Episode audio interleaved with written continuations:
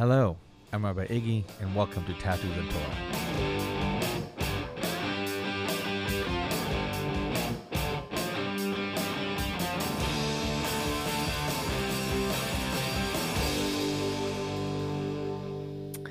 Hello, and welcome to another episode of Tattoos and Torah. I'm Rabbi Iggy out of the Tshuva Center. Uh, our guest today, I'm very excited. This is my first uh, podcast three way. uh, we have Phil and Liz with us today, uh, who are um, the hosts of Unhinged and Bumbled Up podcast, which is a phenomenal podcast that deals with dating, the troubles of dating, the successes of dating, the pitfalls of dating, the advice of dating, uh, but also relationships. I was just listening uh, not too long ago about uh, the expert in uh, the coach in um, helping people to not be in codependence relationships and i thought that was fascinating uh, i didn't know there was a coach for that but now there is um, so uh, phil phil and liz welcome to the podcast Thank you Thank very you. much for having us, Ziggy. It's, it's amazing to be here. Our first podcast that we're on that's not our own. So, yeah, excited. there you go uh, here's for first and and also right so like they are in uh, nottingham right That's Um, correct. Nottingham, the UK. So, right which is very far from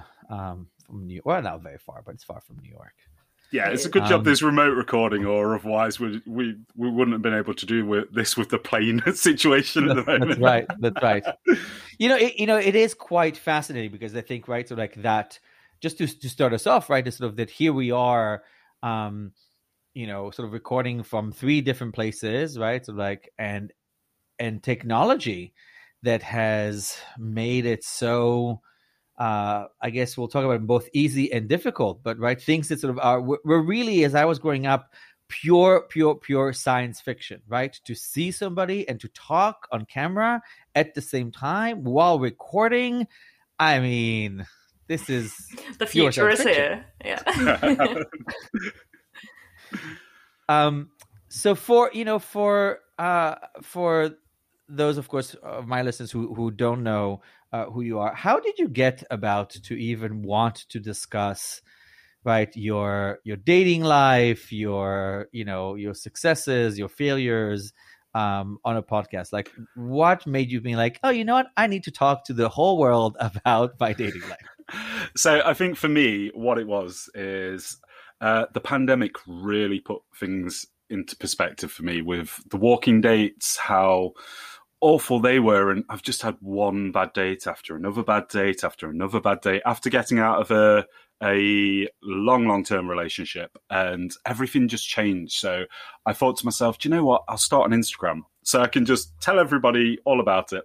And then two days into the Instagram, I was like, listen to a few podcasts and I was like, I could do this. I have no clue what I'm doing, but I, I'm sure I could do this. And then I uh, started following loads of different accounts and I came across my date free year, which is Liz. And she was my first guest, but she can explain more about where her journey began and how she got here, how she got onto the podcast, and how how she uh, became the person that keeps me reined in each week. it's, a, it's a big job, but somebody's got to do it. Um, so I uh, I started my date free year in February. So I had come out of a long term relationship last summer. Uh, started dating, was vaguely horrified at the experience, to be honest, after having had a big break from it, and realised largely to do with reasons of um, kind of mental health and well-being that dating for me was just not a good not a good thing. It was not working for me. Um, and i made the decision to just take a total break from dating for a year. Just not even just dating kind of you know getting into that cycle of flirting and setting something up and that whole rigmarole. I just thought uh, maybe i'll just opt out for a year not be trying to find somebody and just spend that time and invest that time on myself. Uh, so I started my date for a year which is a blog and an instagram account and phil invited me on to talk about the project uh, on the podcast. And i think I really started the the blog as a journal for myself to just sort of work through my own thoughts and my own learnings as I went through the date free year. Um, but what we have found both from that and from the podcast is, you know, when we started doing the podcast together, we didn't know, know if anyone would listen to it, if anyone would find it interesting, if it would just be like us and our mums.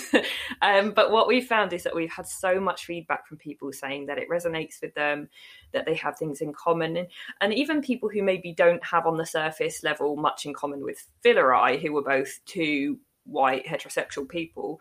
We've found actually people from a wide range of backgrounds and life experiences have found topics that they resonate with, um, and that the there seems to be a lot of shared experience in dating and that it, people have said really that it's helped them to kind of laugh about it because it can feel really quite um, draining. And when you are looking for a partner that feels like a very big deal. Whereas we kind of are trying to represent the lighter side of dating and, and present a kind of uh, refreshingly irreverent sort of look at the experience. Yeah uh, you know i, I think that's um I, I think that's fascinating because I think for a lot of people, right, dating represents this balance right it is very hard to to strike. On one hand right put your best foot forward and all that and and on the other hand you're not really being yourself but you should be yourself. But if you're you, too much of yourself right then that's too much and it's too too too much too quickly too right?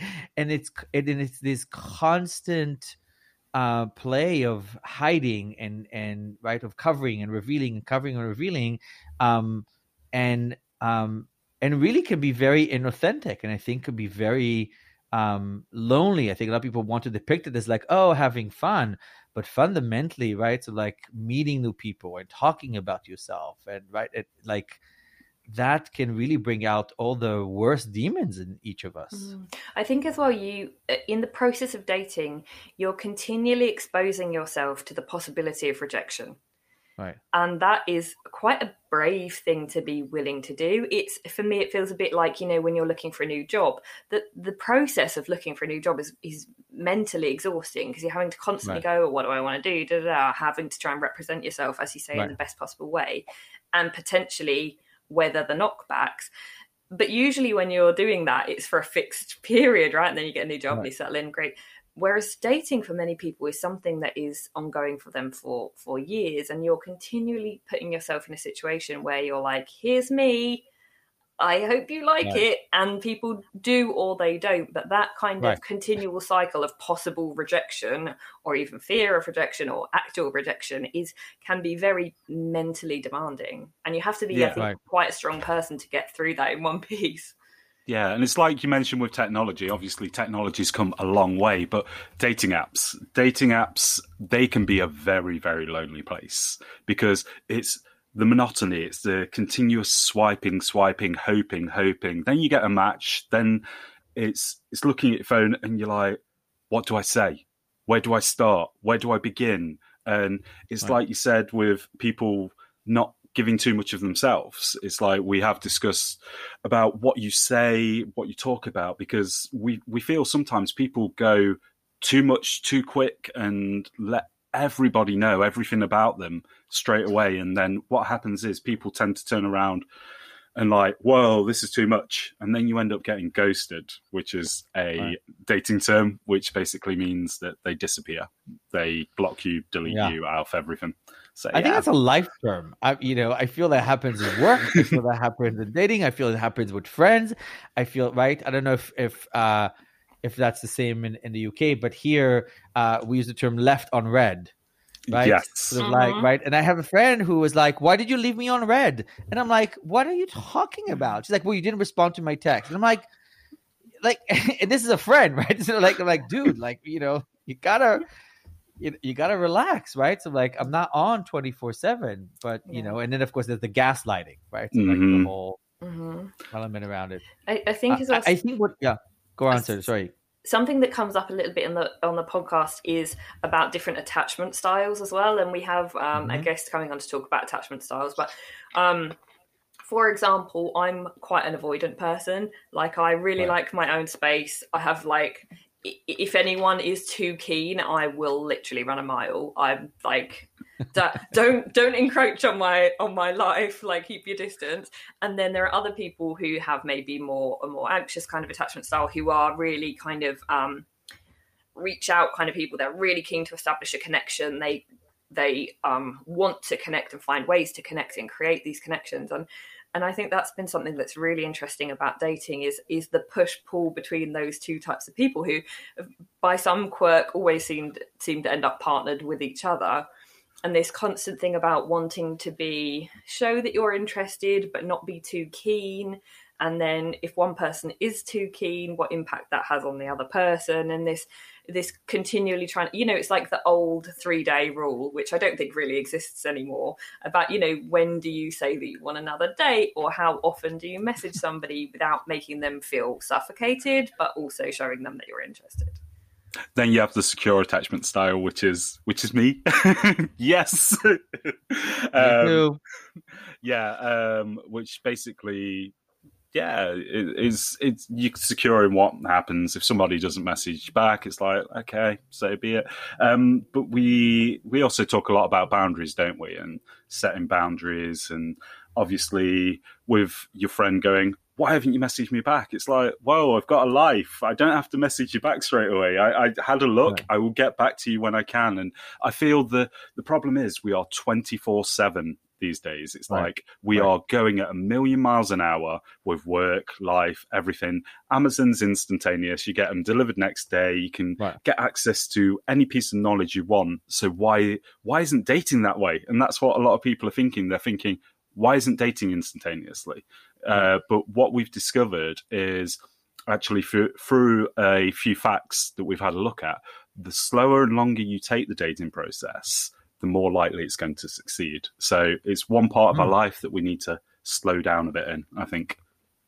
Interesting. Um, very interesting about it because, right, so like it, it, it of course follows the work that we do, which is not about dating at all, which is right, so that you have to invest in something. It has to take action, right? If if it's too quick, then it won't last, right? It's just the sustainability his day in and day out and and and yes no, I, am also in the secure thing so uh if you like i had a, a friend right who uh we had a plan they flaked uh we had another plan also again flake i mean i say flake but like they they something came up that morning or whatever that's it and they're like i'm not interested in making a plan again yeah and they're like well what? and i'm like i just i you know like it's just not um but but what is it what is uh, interesting me in this, and, and one of the things that was interesting uh, in that sort of kind of uh, Venn diagram of the work that we do is do you find there to be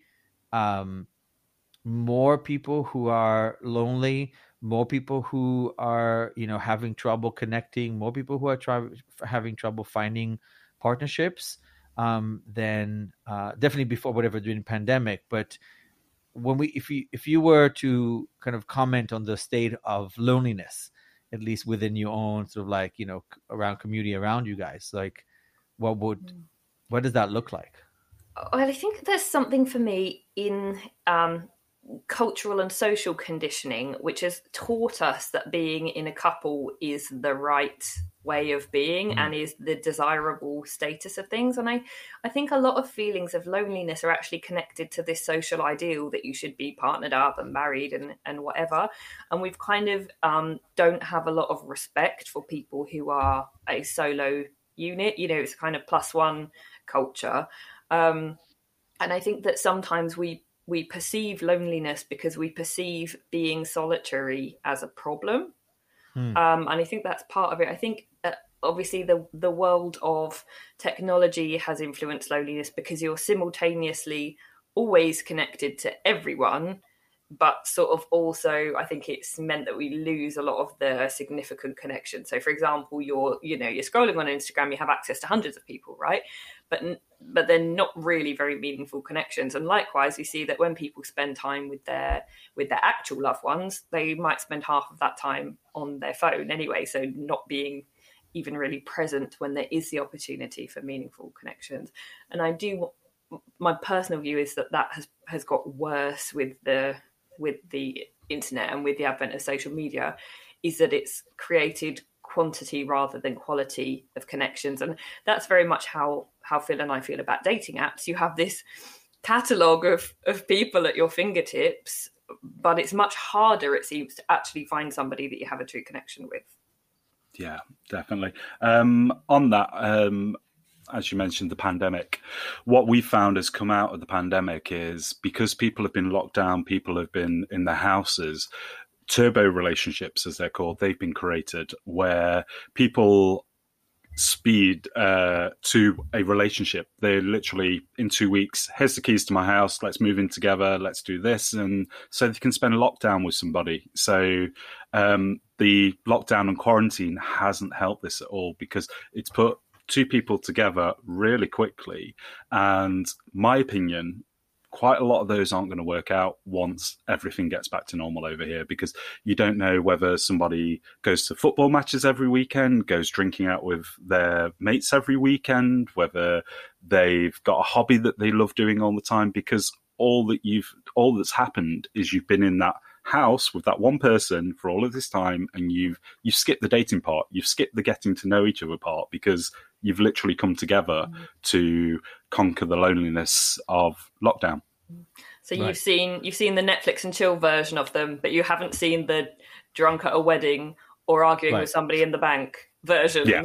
of them right right and how can you know if you like somebody if you haven't seen all those things no I, I, mean, I feel I don't know if you agree, but I feel that sort of like in general, as a society, we sort of we're jumping to that. We're jumping to the ever after, like you said, right? We're we're not investing in by trying to figure out who the other person is, but also trying to figure out who we are, right? So like I, I feel like so much of dating is is focused on the other person, finding out how they are, how they are with the friends, but like but so much of dating seems to me have has a lot of work on how I am mm-hmm. towards towards that, and and we tend to skip that. Yeah, and well, that's.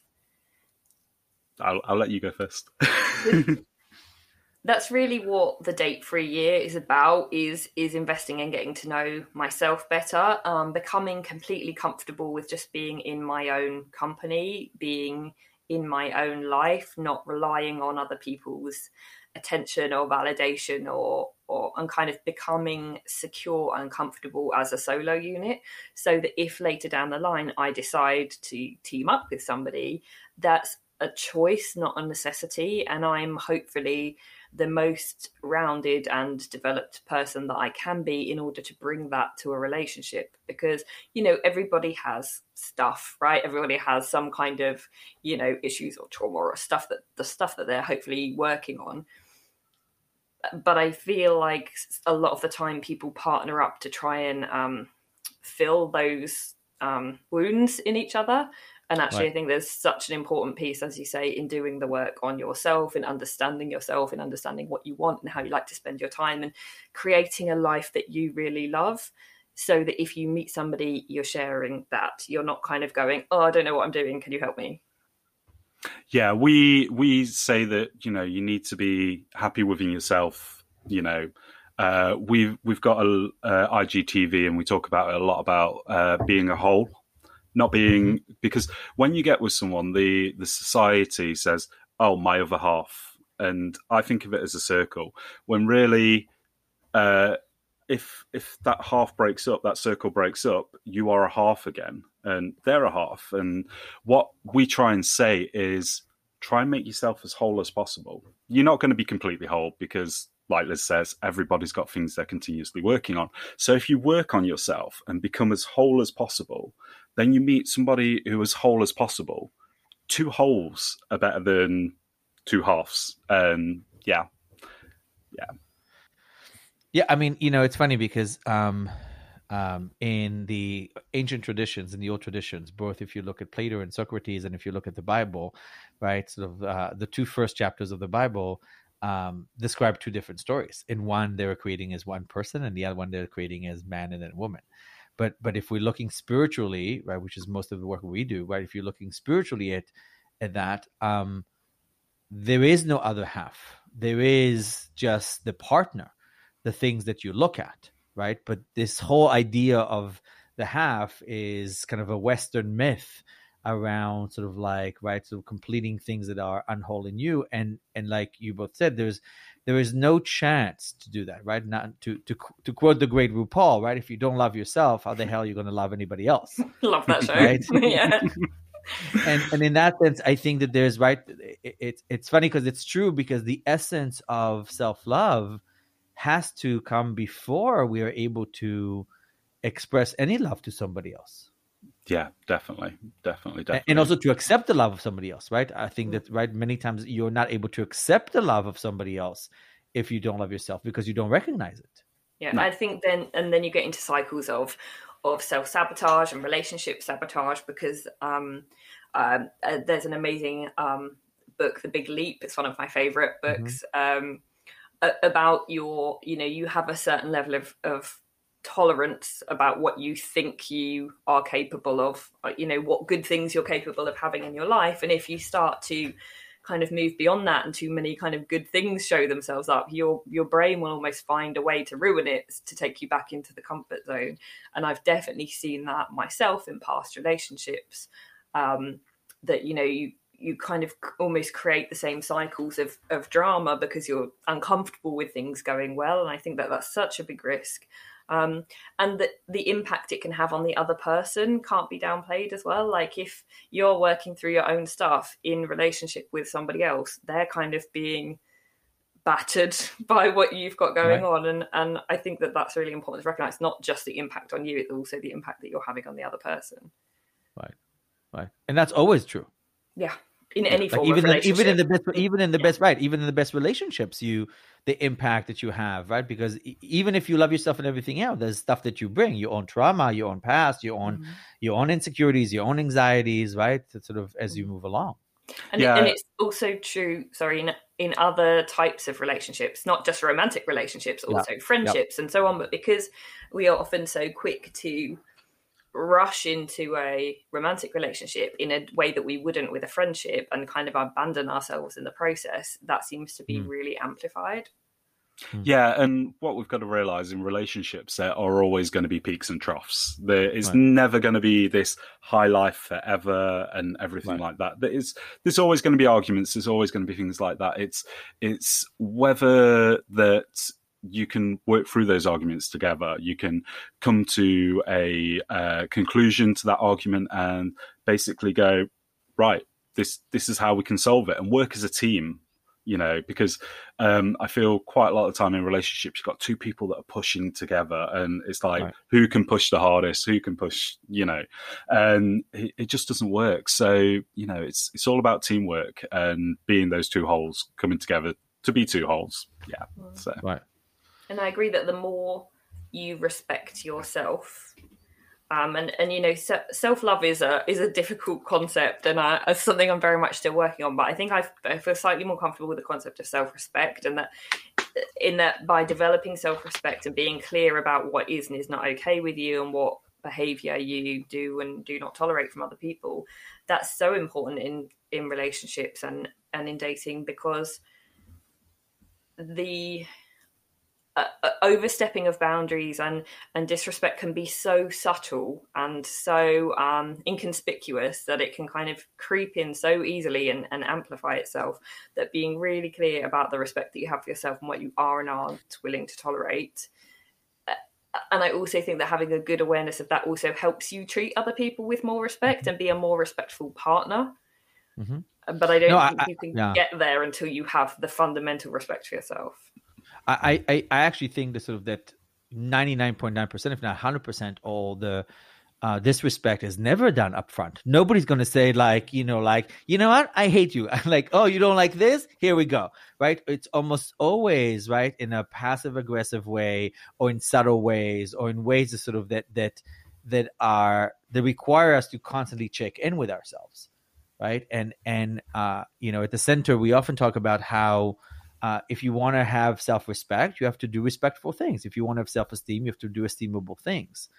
And and same thing with with the self love, right? It's the ability to allow yourself to become the best version of yourself, right? Mm-hmm. Sort of right. Self love is not about right uh, you know i'll have a spa day or whatever right or self-care or then self-love is not like you know the affirmation i love myself i'm great although there's there's but but i think that um and I think that's that's one of the interesting things about people who are trying to find other things is is that we are so accustomed to um, asking ourselves questions like, why am I not invited? Why does nobody love me? Why does nobody like me? Why does nobody want a second date? What's wrong with me? And I think if we ask that question, our brain is constantly uh, uh, at work at finding answers to that question. So you'll find a pattern that says, I'm too fat, I'm too tall, I'm too this, I'm too stupid, I'm too right, whatever it is, right? But but if you ask, start asking the other side question, if you start asking yourself like, how am I great? How am I intelligent? How am I capable? How am I, you know, beautiful? Right? Um, uh, often with clients, I, I, I will work with them and say like, do this for a week before you leave the house in front of the mirror. Ask yourself, what is beautiful about me? What is great about me? And what is amazing is that the brain will start answering that question, and you will start to find a pattern that is way different.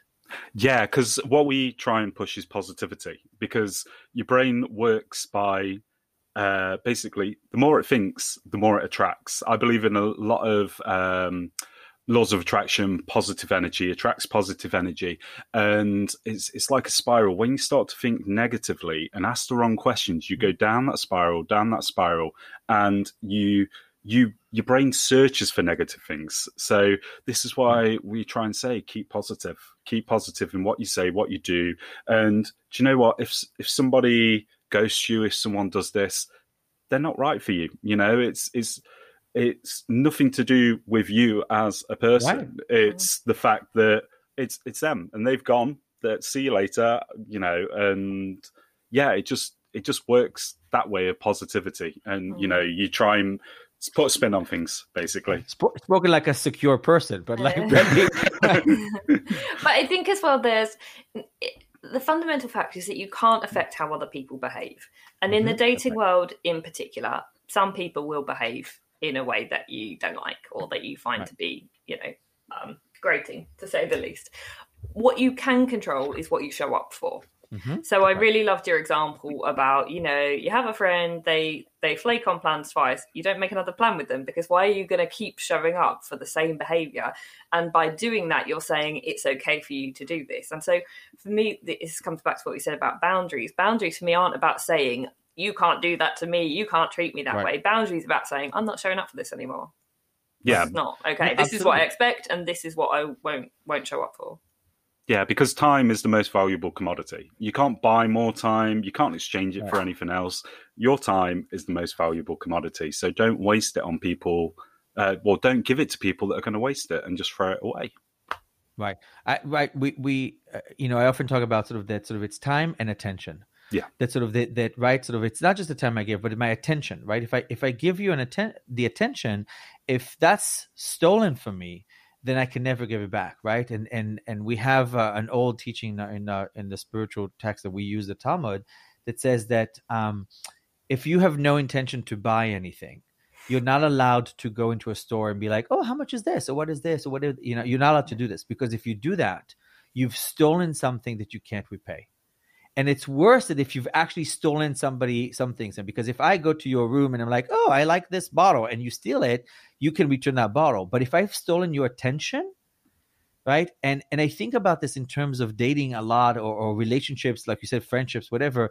If i say i'm going to call you and and and i think we've all remember that convers that that feeling right? Of like waiting by the phone or or looking for the text that the heartache, even though you may say, "Oh, get over it," that little moment is so um, the dignity of it, the indignity of it, is so uh, hurting that they've stolen something that they can never bring back. Right? It's one more chip. Is like, "Ow, people are shit," which people are, but but but in general, right? Um, yeah, I, and I find that so important for everybody to realize. But I think that's beautiful because that is the constant experience of dating. That is what dating right. is. Is right. you get your expectations up, you're looking forward to something, it doesn't materialize, or it does and it's rubbish when it when it comes, right? and there's constant feeling of excitement, disappointment, excitement, disappointing. I think that is why dating can be so mentally challenging, is right. because you're on this continual roller coaster of hoping and then something doesn't happen. And and it's so difficult to explain to anyone because I think uh, for a lot of people, it's like, well, they didn't call. Like, so what? You were like, get on with your life, kind of thing.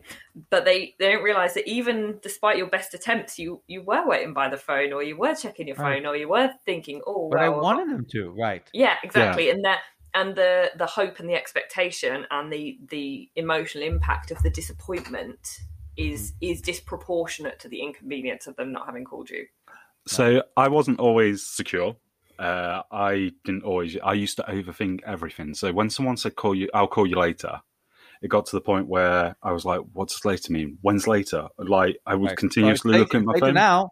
yeah, yeah, and it's like, shall I message them? Shall I not? And then if you message them, it's like, oh, well, I said later. And then if they, and it used to play on in my head like over and over and over. And if it got to the end of the night, they didn't message, then it was like, or call, I was like, oh, what have I done? Have I done something wrong? And like I say, it's this build up. And then I started to work on myself and became more secure on myself. And if someone says, I'll call you later, it's just like, okay, I'll wait for the phone call then. You know, I'll, I'll do everything else Right. that I need to do. But if that phone call comes, so be it. If it doesn't, then yeah, you know, I, I'm the one that's, I'm the one that's like, okay, I'll stick to my end of the bargain. If you call, I'll pick up. If you don't stick to your end of the bargain, then that that's that's your problem. It's not mine. So how did you? So right, so like we know, right, Les, you're in the in the uh, uh, dating hiatus, which I love. Um, Phil, so how how did you work on it? Right, what did you do to say like, you know what, this is this is toxic for me. I, I can't do this. Right, I need to be more secure. So um, it took a while. It, my last relationship two and a half years ago ended, and I got back into that where I needed somebody, and then I took a break, and then um, I found myself going through that whole cycle again. And I actually, my mum uh, is um, basically training to be a hypnotherapist uh, in regression therapy. So um, she did a session on me, and uh, it turned out that what happened was um, my regression, my childhood memories, that my subconscious, it kept telling me that I needed love. I needed to find someone. I needed to seek love. I needed to do whatever I can to get love. And that was all down to my father, who left at two.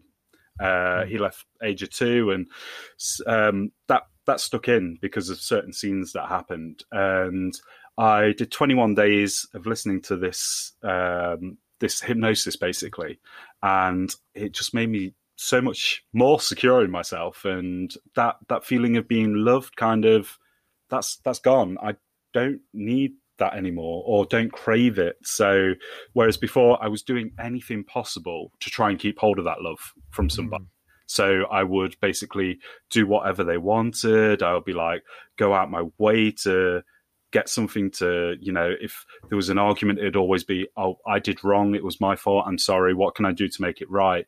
And yeah, I feel that helped a lot. And then obviously working on myself, listening, well, doing this podcast, that helped me a lot because it opened so many doors to so many different people that have so much knowledge and experience that you look at it and you're like, wow, why why didn't I do this sooner? I would have been in such a better place like I am now if I did this sooner. But you know, it's it's been a great journey, and yeah, I, I love every minute of it. And Liz, are you finding it th- this experience of not dating as uh, as fulfilling as as I guess you'd hoped it to be? Yeah, I mean, it's different to how I I expected it to be. I didn't expect to be doing a podcast about dating, for example. Um, but it's been really um, quite transformative because I think a lot of um, the quirks of dating are partly just based on habit. You know, the habit of of having somebody who you're texting, the habit of you know organizing your calendar around dates, and and it's really helped me to to break a lot of those habits. And I and I feel there's the most powerful thing for me is to have your own stuff going on in in a good way. You know, have your own projects, have your own stuff you're excited about in your life, have your own plans. So I've planned a trip by myself early next year. I'm going to go to Asia for a, a month.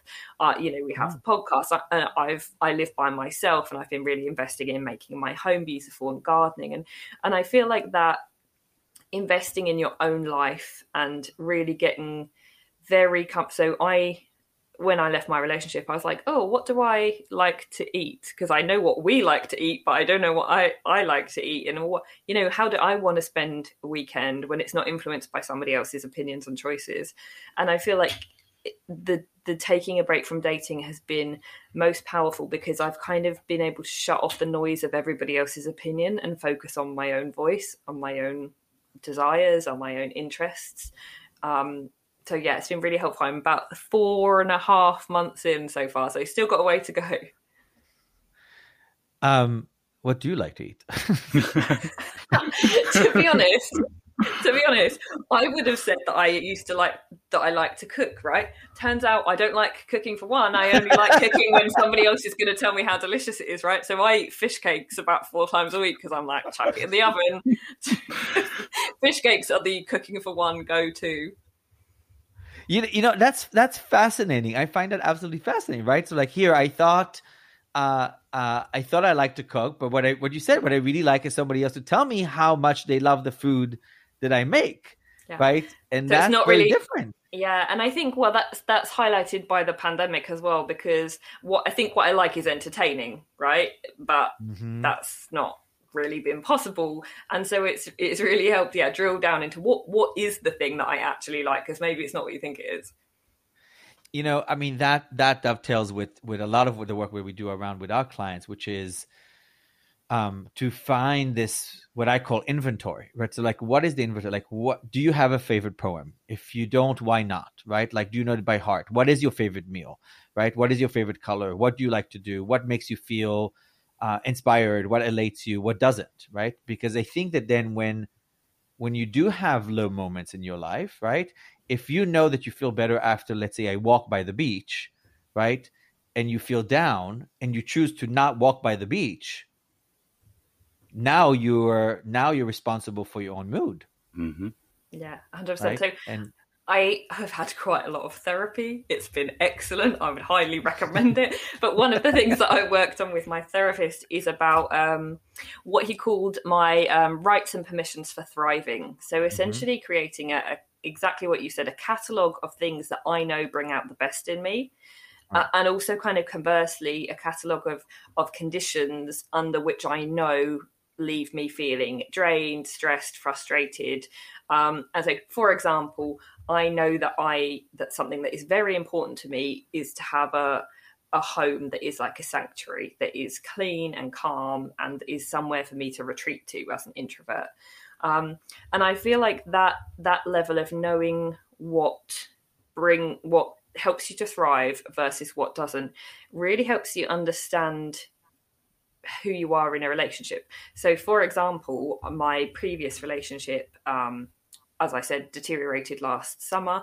And I would have said that it was, you know, mainly the relationship itself that had deteriorated. But we were renovating a house and it was chaos.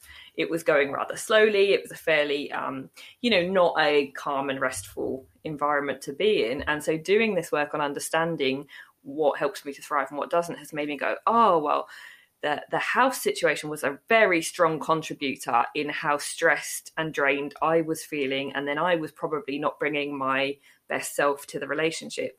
And that doesn't mean that the relationship would have survived if we'd lived in a different house, but it does help you take responsibility for the things that you can take responsibility for. And I would know in a future relationship not to compromise on that thing. Right. By the way, that has been well researched renovating a house together, right, is one of the biggest contributors to divorce. This has been well well researched. So, absolutely. Uh, how about you, Phil? I mean, first of all, I guess what what's your favorite food? but, but also, like, thanks for asking. Um, my favorite food, I like pizza because pizza you can change the toppings. It's like it doesn't oh. have to be the ah. same, you know. So you can mix it up a okay. bit. Um, and yeah, what you, what you were saying that you speak to the center about that's a lot of the questions that you tend to ask or get asked on dating apps, like mm. what's your favorite color, what's your favorite food, um, and things like that. So, yeah, I mean, um, yeah, I, I think I'm still discovering myself and I'm still discovering what I like to do. I really like kayaking. I got into that through the pandemic and wow. find that peaceful, relaxing, and just just my place that I can go. So hmm. yeah, it feels very American. You like pizza and kayaking. like, like, that's like you know. There is a funny um, story um, about me traveling to America for a first date. By the way, that's on one of our episodes. For first date? First date, yes. Wow. Went to San Diego. You, you really yeah. would do anything for somebody to tell you they love you. Like, that was back then. Yes, that might have been the answer.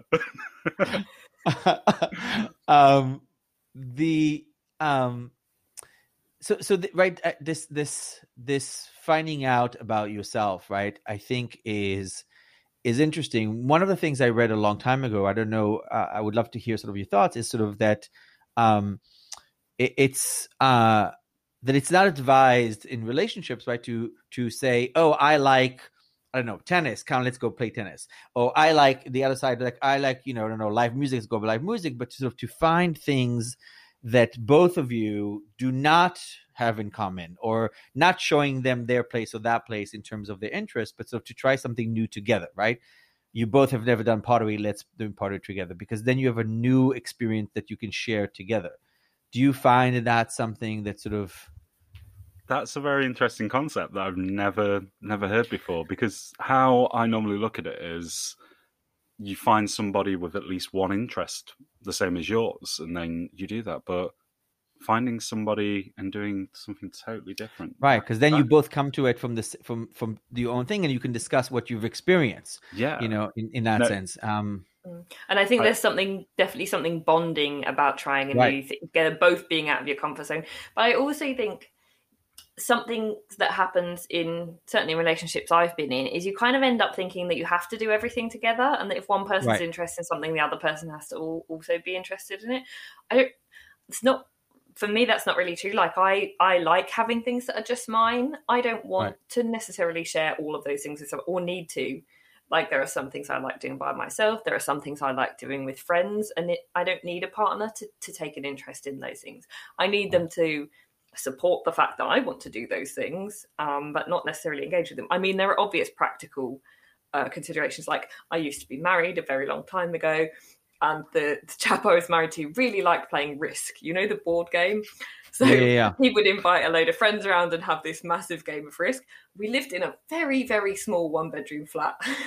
and it was quite hard to like leave him to the risk tournament without right. either having to go out or be some way involved. But I think being willing to support each other's interests, even if right. those interests are separate, is is really important. But I love the idea of discovering a new thing together and, and being novices together. Yeah. Um do you know about the right the the the um, the New York Times are put this article many many years ago and sort of read it again about this research this uh, professor research that sort of created the 36 questions to make people fall in yes. love do you know about this yep we ask right? a we've got a, a part on our instagram which we have keep the conversation going so each week we ask one of those questions to basically keep the conversation going and so people can then ask people they're hmm. talking mm. to to see what the responses are so what I find fascinating about it, and and what is interesting again in terms of this intersection between all our work is the ability to be vulnerable mm-hmm. right? The ability to to um not engage in what i call spiritual bypassing. That it's not like oh i'm always positive everything's great love and light and compassion eat pray love right? But sort of to to acknowledge that love and true spirituality comes with with challenges and hardship and trauma, and and to be able to be open and vulnerable about it. Um, presumably, I assume there's sort of a lot of people who come who for you got to you guys for advice or, or or in dating in general, right? Sort of like are afraid to be vulnerable, afraid to not show their best self, are afraid to cry or whatever, right? Whether it is, you know, from the masculine side of men or from the right over whatever the other fight the other side would be. Um, how do you where do you fall on this sort of uh, vulnerability space in terms of sort of both the dating and the relationships? Hmm, it's such an interesting question. I I think it, it comes it comes back to what you believe about love. So, do you believe that you fall in love by thinking that somebody is amazing in all ways, or do you fall in love because you reach a point of very beautiful sharing and acceptance. And the partnership of sharing and acceptance is what creates love. So if you fundamentally believe that in order to be loved, you have to fulfill a certain number of criteria and be, you know, gorgeous and funny and charismatic and da all the time, then you you probably a going to feel like you can't really live up to that, and that will become quite exhausting. But but b will be continually sort of auditioning for everybody else's mm-hmm. approval and, and love. Whereas if you fundamentally believe that love is just about sharing and acceptance, then you come toward a relationship or toward dating from a place of being willing to share.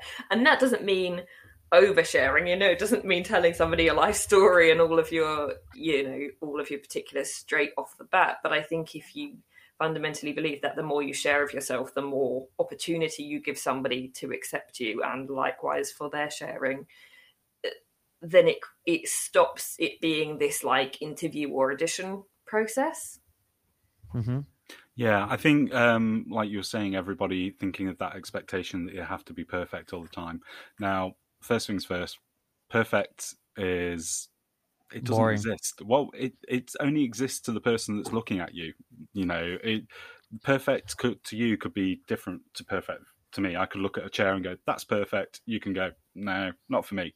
Um, so the problem is, if you are always at this level, or always think you have to be really high up and perfect all the time, that will become normal. That will become the normal state. And when something, when you can't keep that up anymore, you will drop lower than low. So this is the thing: you don't have to work up up here all the time.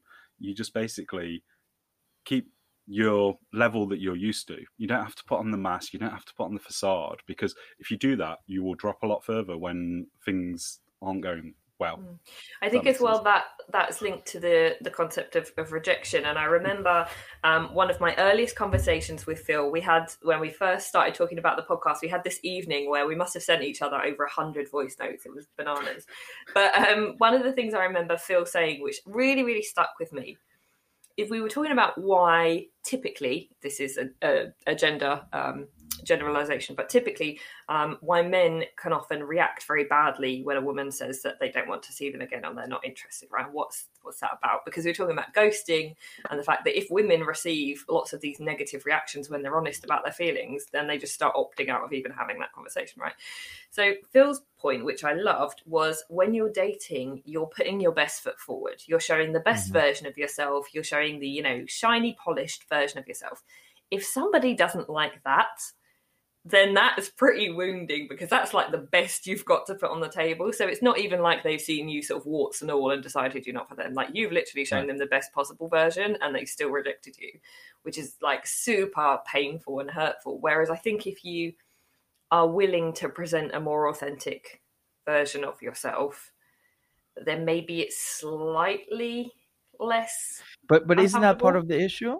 Like like right? So like I would say like that shiny, like you said, the perfect, that shiny, perfect, you know, best foot forward is inauthentic. Yeah, right. Exactly. So right. So so in that sense, when you do that, I think some people, um, and and I do think women are slightly better at spelling that than men.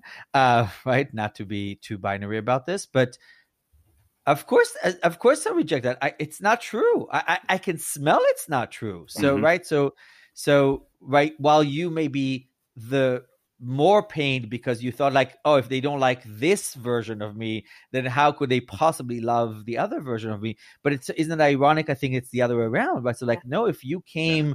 with your vulnerability there's probably a lot more connection there. Yeah. so we always try and say we say you know what? Your profile is like a film trailer. And that that's people always show the best parts all of the best parts crammed right, into your right. dating profile. And then you've got to live up to that you've got to live up to that film. Yeah. You know, and you have so many people going, you know what, you need to big yourself up, you need to be the best person you can be and everything. And it's like, no, hmm. don't say that you're adventurous and you go love hiking and love climbing if you've only been to like a walk when you was in primary school or high school or anything like that. Or don't don't exactly. say you're a, a food connoisseur if you've only If you been to like eating- McDonald's. If you like eating fish cakes, what time Exactly. I was about to say if you if you prefer fish cakes than cooking. yeah, and or you love to travel, but yet you you've only been to like um you've only travelled Uh, once out the country It's or like- something like that. You went to London once. Yes.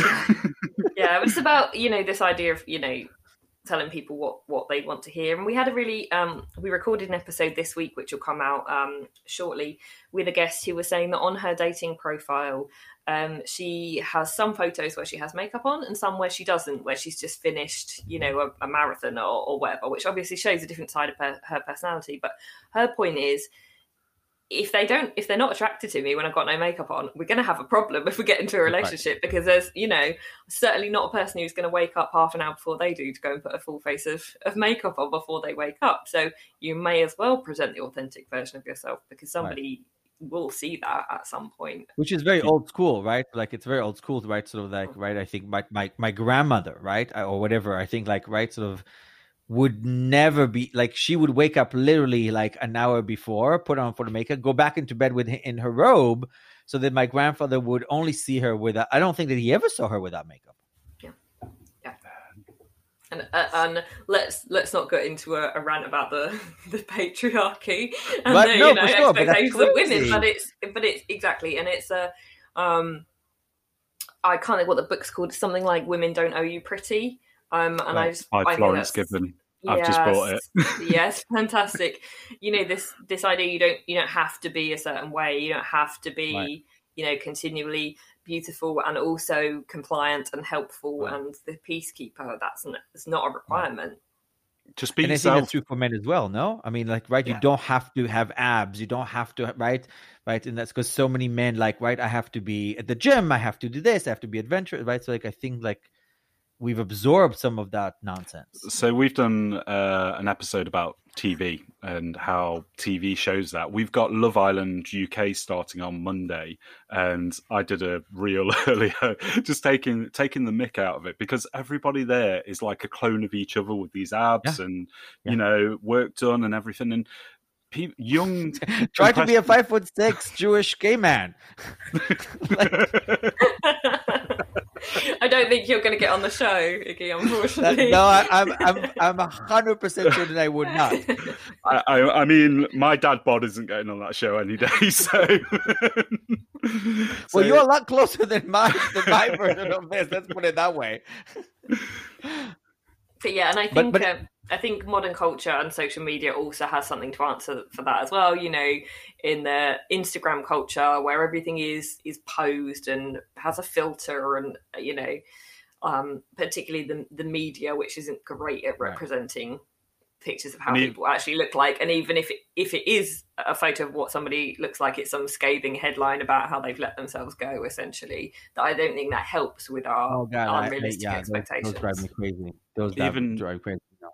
Even now they've got apps that you can make your body thinner Yeah. you can change your curves and everything like that. And uh, the problem is like i say young impressionable minds are seeing this and going this is how i need to look. This is how i need to act. And this is how i'm going to make money. And it's not like i say just be yourself. Be how you are. Be comfortable in your own skin.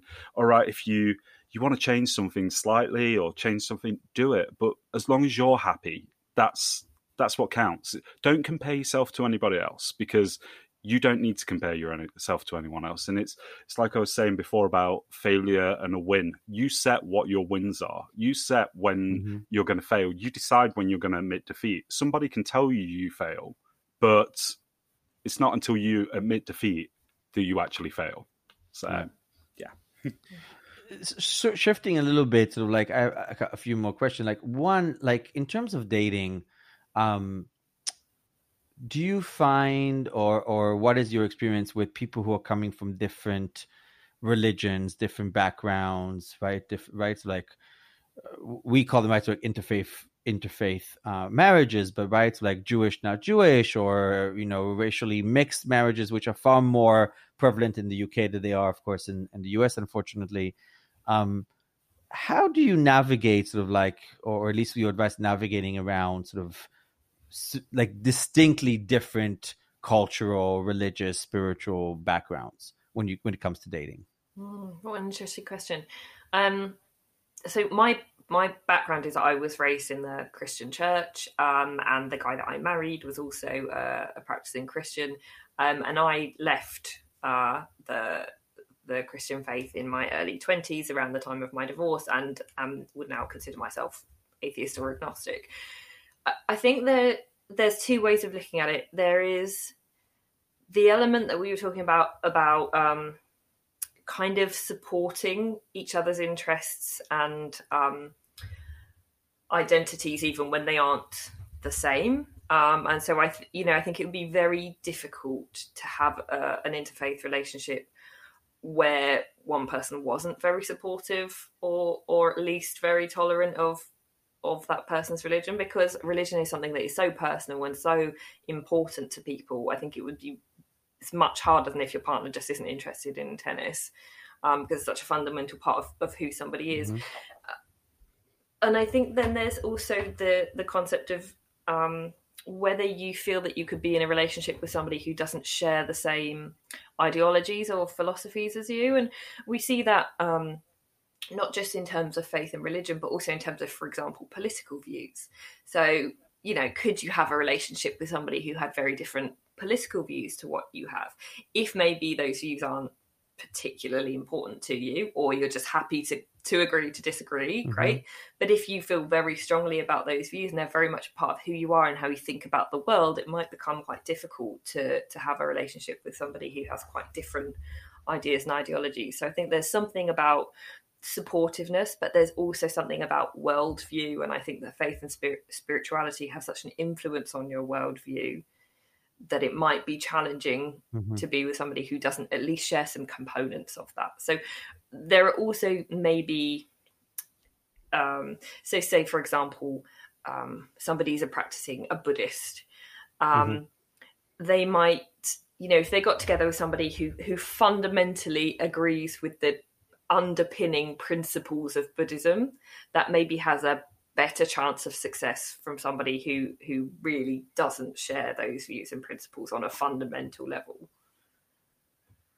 Yeah, and with the I mean the interracial side of things, um, I you know, it, you love who you love and the melanin in your skin does not make that person any different to you. You still bleed the same. You're still born. You still die. So yeah, I, I don't see.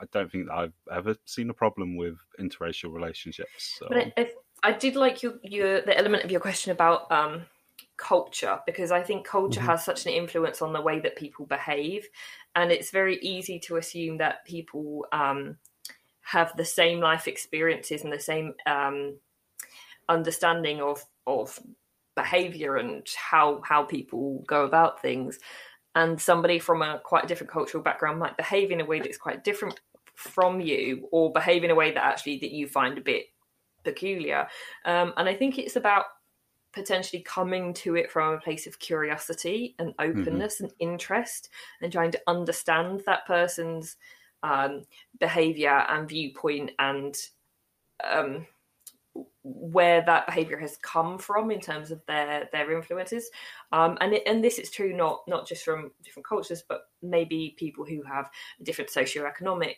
background or a different educational background um, but i think the the key element of anything succeeding is coming to it with from a place of curiosity and mm-hmm. interest mm-hmm. and being willing to unpick okay well what what out of this is to do with your culture what out of this is to do with just your you know your personality mm-hmm. and being willing to unpick that but also recognizing where maybe something there isn't a compatibility you know if somebody if uh, um, for example, people with some cultural backgrounds are maybe quite um, demonstrative and very overt in their affections and their interest, and will really overtly chase somebody if they're interested. I mean, that's my worst nightmare.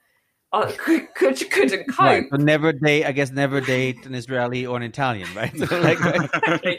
I cannot deal with being romanced overtly. Um, right, right. And so there and is... That's a joke, everybody. Don't come at me. It's a joke. like, you know, I, I, I, know there's other things. Okay. Yeah, yeah.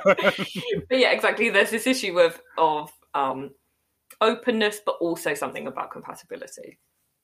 I mean, the reason I'm, I'm, saying this is because I think that right that we we've talked a lot about the self, right? But but we all are part of units, right? We're part of families, we're part mm-hmm. of of of friend groups, right? Like you said, whether it's social, economic, or, or racial. And then yes, I may I may say, oh, I love who I love, but but but then I have to have that relationship within the world, right? Yeah. And and and that I think is is yet another layer to do this. And and I guess part of the the, the question for that for me would, would have, was that sort of like, okay, thinking about this, then um, do you think how early in the I think I think the dating or right and and and and you're right this is about friendships as well whatever but like how early do you be like hey you know I support so and so right or right LGBTQI rights are important to me or I'm you know I'm Catholic or whatever it is before we'll call it like emotional investment before there's like a physical investment right? So like because right we're, we're constantly in this in this straddling of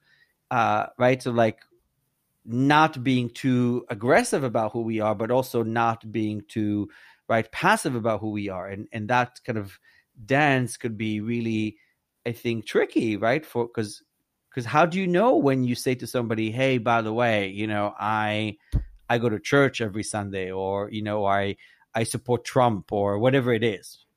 Um, I think like it's it's about your values, isn't it? And your core values, and finding right. somebody with those same core values as you.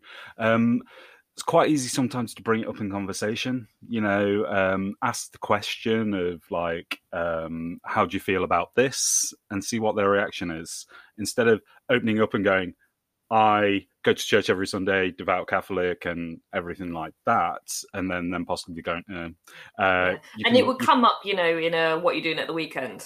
Yeah, on church. yeah. And so you so can kind of find naturalistic ways. Yeah. Yeah, but but some people might be like, uh, well, I just you know, I I go, I've I have my group on Sundays, right? So like, because I think some people are afraid. You know, I I think what you're saying about values is really important. Again, so like in the work that we do with our clients, right? We have even on our website, there's a value clarification exercise, right? Knowing what your values are incredibly important, right? Because that can, I won't say ensure compatibility, but at least will allow you to sort of move forward. But but I think a lot of people um are afraid to stake uh st- put a line in the sand, right? I think a lot yeah. of people are afraid to say like, "Hey, I'm a so and so i do this i do that because they want to be like oh i'm open and i'm you know and i'm flexible and like you know and and it's a it's a partnership and we'll talk about it rather than be like no this is what i want yeah. right and i think there's again there's a song and dance there yeah and i think it also comes back to the the um, idea that we have to be liked and appreciated by everybody and that you have to be mm-hmm. everybody's cup of tea and we had right. a, a guest on the series very early who said actually he he likes to kind of polarize people because he wants the people that that like him to really like him and he's not interested in the people who who aren't going to like him and there will always be people who aren't going to get you or aren't going to like you and that's okay and i think being all right with that being okay enables you to put it on the table of of who you are because it, you're you're almost it's almost an information gathering exercise, isn't it? Is this my person? Is this not my person? Is this person kind of part of my part of my group, part of my tribe, either in a romantic way or otherwise, or are they not? And that fact finding exercise means that you aren't auditioning for people to like you. You're actually trying to find out information about them and whether mm. they're a good good fit for you. And I also think, in a way, things like social media have helped a little bit with this. So, for example, if you follow me on Instagram, you would know that I'm quite active in in LGBTQ plus um, advocacy. I share a lot of that kind of content. It's something that is really um, important for me, and and as somebody who follows me, you would get that about me. And we don't, we've never had a conversation about it, but you would kind of understand that about me by the content that I that I share. And I think that that is one of the redeeming features of social media is you can kind of get to know a bit about somebody and somebody's mindset by the stuff that they share and the stuff that they engage with and how how they communicate values and i had recently a um, a friend come out to me as trans and the reason that they felt able to speak to me about being mm-hmm. trans was because i had shared not knowing any anything at all that that that they felt that way that i had shared stuff that that showed me to be an ally Mm-hmm. And with dating apps nowadays, uh, they've got a lot more things on them. Like you can put your religion, you can put. Uh, there's a section with things uh, that you like doing uh, or things that you support now. So it has has grown a long way from the day of what's your age, what's what's your uh, gender, right? right. yeah, yeah, basically. Uh, so it does say on there, like I say, the religion, uh, your supports, and people uh, put quite a few things in their bios as well. But right. it, it's like you're saying with social media that that shows a lot of who you are. And whilst sometimes Instagram isn't reality, you can tend mm-hmm. to get a gist of how people are and what what their supports are and what they what they like basically. So, so, you, so would you would say that probably a, a, a, good piece of advice would be to be like to um kind of Instagram stalk somebody like a social media stalk somebody before your date or no? Um, we we chucked it in the bin. I had to delete a lot of followers. Um, um, now we we have said that like do a check, uh, search a name in Google or something like that. If their Instagram's right. open, have a look, but don't follow. Don't like any yeah. stories, nothing like that. So I think as a as a security check, it makes sense to. But I would usually prefer my first impression of somebody to be reasonably, you know, what what they present to me. Reasonably blind. Yeah, well, exactly. Um, but I do think that as you know, if you are progressing something, if maybe you go on a couple of dates and you're and you're in the process of getting to know each other, and you're both on board with the project of getting to know each other, it can be quite a useful source of information, right. as long as it's one of a number of sources of information, and you're triangulating all the pieces of information together rather than using it as your only source of information. Right. Do you think there is a one?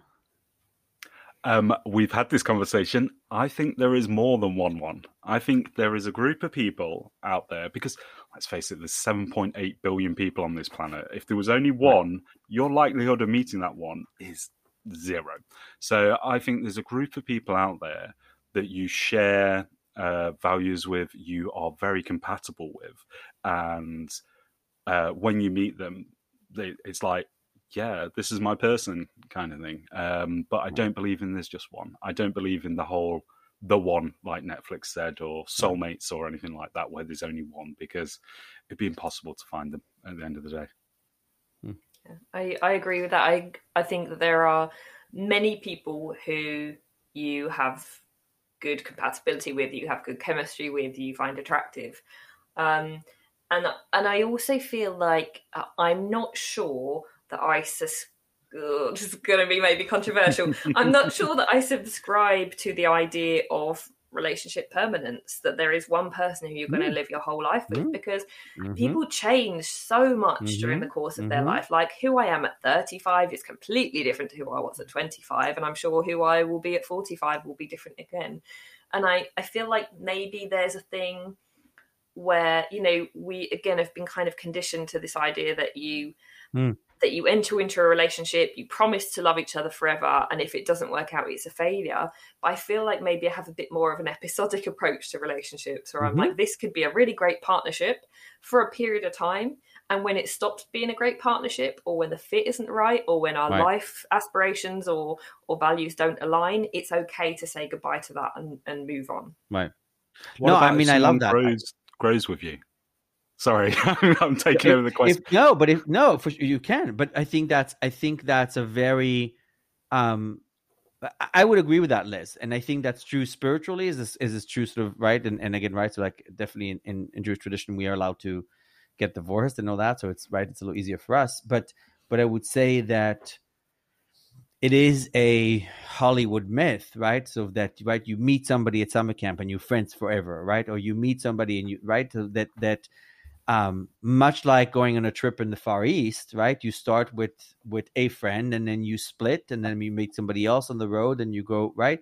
And then I do think that sort of the more we are able to be aware of our own growth, the more we are able to be aware of somebody else's growth. And yes, Phil, I think if somebody uh, grows with you, yes, there's ways to do that together. But but I I also believe that sort of marriage, like any relationship, is a daily uh, commitment mm. right? You have to commit to that every day, right? to to make sure that sort of you're still yeah I still want to be here and and that's a lot stronger than be like well I made this promise when I was 18 years old and well then I, I guess I have to keep it Yeah. because then resentment's built and all that right yeah, you should never have to stay in a relationship if you're not happy. Right. You know, and Right. I think this is what what a lot of people. Well, I I learned this, and Liz, I'm guessing you learned this that you don't stay in a relationship if you're not happy. You don't. Right. You know, you can try and mend it if it's a little crack, but don't go putting a plaster over a amputated Right. leg. You know, Right. if if it's if it's completely Right. gone, it's like you know what, we'll be happier going our separate ways, and that's that's And I agree that it's possible to grow together, but it Yeah. doesn't always happen. Right. And and Right. also likewise two people might grow but in a way that is not compatible with with one another. Right. Uh, and so Right. I I sometimes think that the idea of if if you grow you have to grow together actually stunts one or both partners because it's almost this middle ground compromise that doesn't enable either person the the independence or flexibility or freedom to to grow in their own way in case it estranges the other partner right speaking of going together have you still not never met Oh no, we have. We've met twice. oh no you now. have okay Twice. oh you met twice okay we have Yes. when I was talking to Phil a long time ago, right? Like you still have not met. I was like, oh, It- but good. it, it took us a while, but we we went for dinner and drinks and to talk about the podcast, and then last uh Friday we went to um it's called Ghetto Golf, so it's like an indoor crazy golf. Um yeah, loud where you play music through bosses graffiti and, then we're doing an like- escape route. it was brilliant. It was like 90s r&b music we were in we were in paradise. Yeah and then we have an escape room plan soon. Um, so we met up with with phil's best friend who's an avid supporter of the podcast and also one of our podcast guests. So we had a really great time. But it was really strange meeting in person. It felt almost like a little um a, a bit like dating, really, because you're like, well, we know each other really well. We've spoken for ages. Is this going to work in person, or is it, or is it not? That's And right. uh, it was really strange to then meet in person and be like, oh, you're taller than I thought, and and sit down to dinner together. It's actually also the closest thing to a date I've had in four and a half months. I was like, I'm, I'm sitting opposite a guy at dinner. This is unfamiliar territory these days. Right, right. You should have a T-shirt that says, "This is not a date. We work together." Work meeting. Exactly. No, I, it's funny. I never get that. You're taller than I thought. Um, but like, um, the uh, what is the worst piece of advice about dating you've ever gotten? that there's a rule book. That is the worst piece of advice that somebody's told me. There's a rule book. You've got to go by it. This is what this is. You've got to do this. You've got to do that because there is no rule book to dating. Everybody is unique. Everybody is different. And if somebody tells you to do something, it may work for you. It may not. And that's why we always say we're not experts. We're just talking from our experience. So anything that we say is just our opinions, our thoughts. It may not work for you. It might, it might not. So that's that's my worst piece of advice I've ever had. I think mine is um I don't know if this is advice per se, but um you're too picky. And I think this um gets told maybe particularly to women a lot, particularly as they reach a particular age and their people are worried about their biological clocks. um and this this idea that like, well, if you have high standards, you're never going to meet a person. Hmm. Um, and look, I, I agree that having a very specific set of, you know, a, a list of things that you're looking for that are all non negotiables, they have to have this type of job and they have to have this type, type of appearance. But I feel like that's maybe not that helpful of an approach. But I do think that fundamentally having standards and preferences is a, is a good thing. And what often happens is is you have a gut feeling about something and you know instinctively whether something is or isn't right. And I think this idea of, oh, you can't be too picky encourages you to ignore your gut in a way that is Mm. really unhelpful. When actually, I think that your intuition is one of the strongest things you have going for you and usually senses something is up way before you know it in your in your conscious mind. And you mostly get it from friends or family. Oh, you're too Right. picky. When are you going to get married? When are you going to have a Right. baby? When are you going to move in together? And it's it's hmm. constant. When are you? When are you? When are you? And it's like we said, there's no end goal. Like marriage isn't an end goal. Having a baby Right. isn't an end goal. They can be like if you ever played the game of life, Yes. yeah, where it says stop, you have to get married. It shouldn't be like Right. that. It should be like that's a path you can take if you want, but you don't have to. And too many po- people set these milestones, as they're Right. called, in relationships, and it shouldn't be like that because everybody's different. Everyone has different goals, ambitions, or stages they want to be in life. Right. and, and being Yeah, I mean, single yeah. It, being single is not a problem to be fixed it's not Nope. a temporary state of being that is until you find that you know That's finish your hunt for a partner being being single is is a perfectly valid life choice and i think Absolutely. that that that is so important because if if i'm going to be in a relationship with somebody they need to add considerable value to my Right. life because if i'm happy by myself uh, you know and that's not about being picky that's about saying oh well i'm great by myself Right. do i want to partner up and, and making that the conscious choice is do i even want partner do i even want to invest all that energy into a relationship or do i actually can i build connection and meaningful relationships Mhm. and, and beautiful relationships in a non-romantic setting you know by investing in my friendships by investing in my right. relationships with my families and and being by having great great co-hosts um Thank you. you know can i uh, you know i think a lot of the time we pin a lot on the romantic relationship is this idea that our romantic relationship has to be all things to us but actually investing in those other roles and having a support network of people that Right. offer us different things in our lives also means that the presence or absence of a partner isn't the presence or absence of company and connection and love because i have love from loads of other people. No, hundred percent. And you know, I, I've had I have a whole podcast episode about the the different the six words of love, this of the Greek use, right? Which is very different from the erotic love to the play to the playfulness and the flirty love. Then there is the family love, and then there's the father's love, and there's the friend's love, and and we can never expect one person to be all of them. We can never expect one person to be all these pieces of love, and we need to have different loves with different people because we are we have complex social lives and and you know and it's not just that and and back to your point phil as well is that one of the things that i say all the time is that the most toxic sentence in the english language is i'll be happy when. I'll be happy when i get Mhm. married. I'll be happy when i have a child. I'll be happy when i get the promotion. I'll be happy when i get my first million. Because if you defer your happiness to some other thing some other person some other time and you don't choose happiness now you will forever never be happy there's Yeah, just 100% no chance that you'll ever be happy. And and in that sense right like we keep saying you have to choose your own happiness. Now happiness is just a feeling right? It's not a space it's not a room. You can't own it right? And like other feelings it will change it will move. So uh, 100% um last thoughts guys? This has been really fascinating. Last thoughts Last thoughts. Um, what I'm going to probably take away from this episode is what you said about dating and doing something totally different uh, Right. together. Because I've always thought I've got to do this with someone or I've got to do that with someone because I'm interested in it. They're interested in Right. it. But I, I'm really going to take that away with the fact of, yeah, try something new and see how that goes. yeah i've I always i always found it sort of that sort of because if you show somebody hey i want to show you my i don't know my board game thing and they don't like board games you may feel rejected by your own things right rather Yeah. than like oh how did you feel about something else which i think is very important and and again i think right everybody's like oh my my partner is my best friend like no i have a best friend i've had the same best friend since i was six years old i don't need a new one Mhm. hundred Yeah. percent.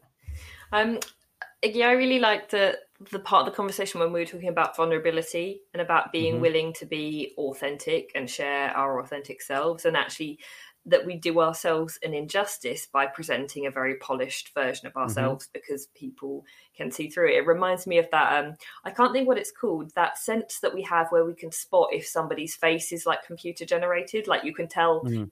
if yeah you can tell something's a robot just by by I can't think it's going to annoy me. I can't think what the term is, but I, I agree that people can spot inauthenticity, and so while you might think that you're doing yourself a favor, actually people will will spot that something's Right. off. And the best thing Right. you can do actually is to present an authentic version of yourself, and people will Right. like it or they won't. And take Right. off that and like you said before right exactly and you like you said like right your your your gut will t- say, tell you something it won't tell you what it is but it will tell you something and then you have to really be able to listen to that um guys this has been really fascinating i thank you for coming on you know this has been a fascinating conversation um mostly because I think it has to do with our human condition, right? And our and our, our, our want to connect and our want to be seen and to see others, right? Because at the end of the day, whether you're single or married or want or don't want or date or not date, um, fundamentally we want to be seen for who we are and appreciated for who we are, uh, one way or another. So really, this is another sort of another tool, another step towards it. So. Uh, Liz, Phil, thank you so much. Thank you. Thank you for having us on. Thank you thank so you much for, having us on. Virtually transporting uh, us to New York. absolutely. And if you're most welcome, if you're ever in New York, you know, uh, we'll be love to see you. Uh, thank you, everybody who's joined us. Uh, again, this is uh, Tattoos and Torah from the Teshuva Center. I'm Rabbi Iggy. Again, thank you to Liz and Phil. Uh, we will see you next week.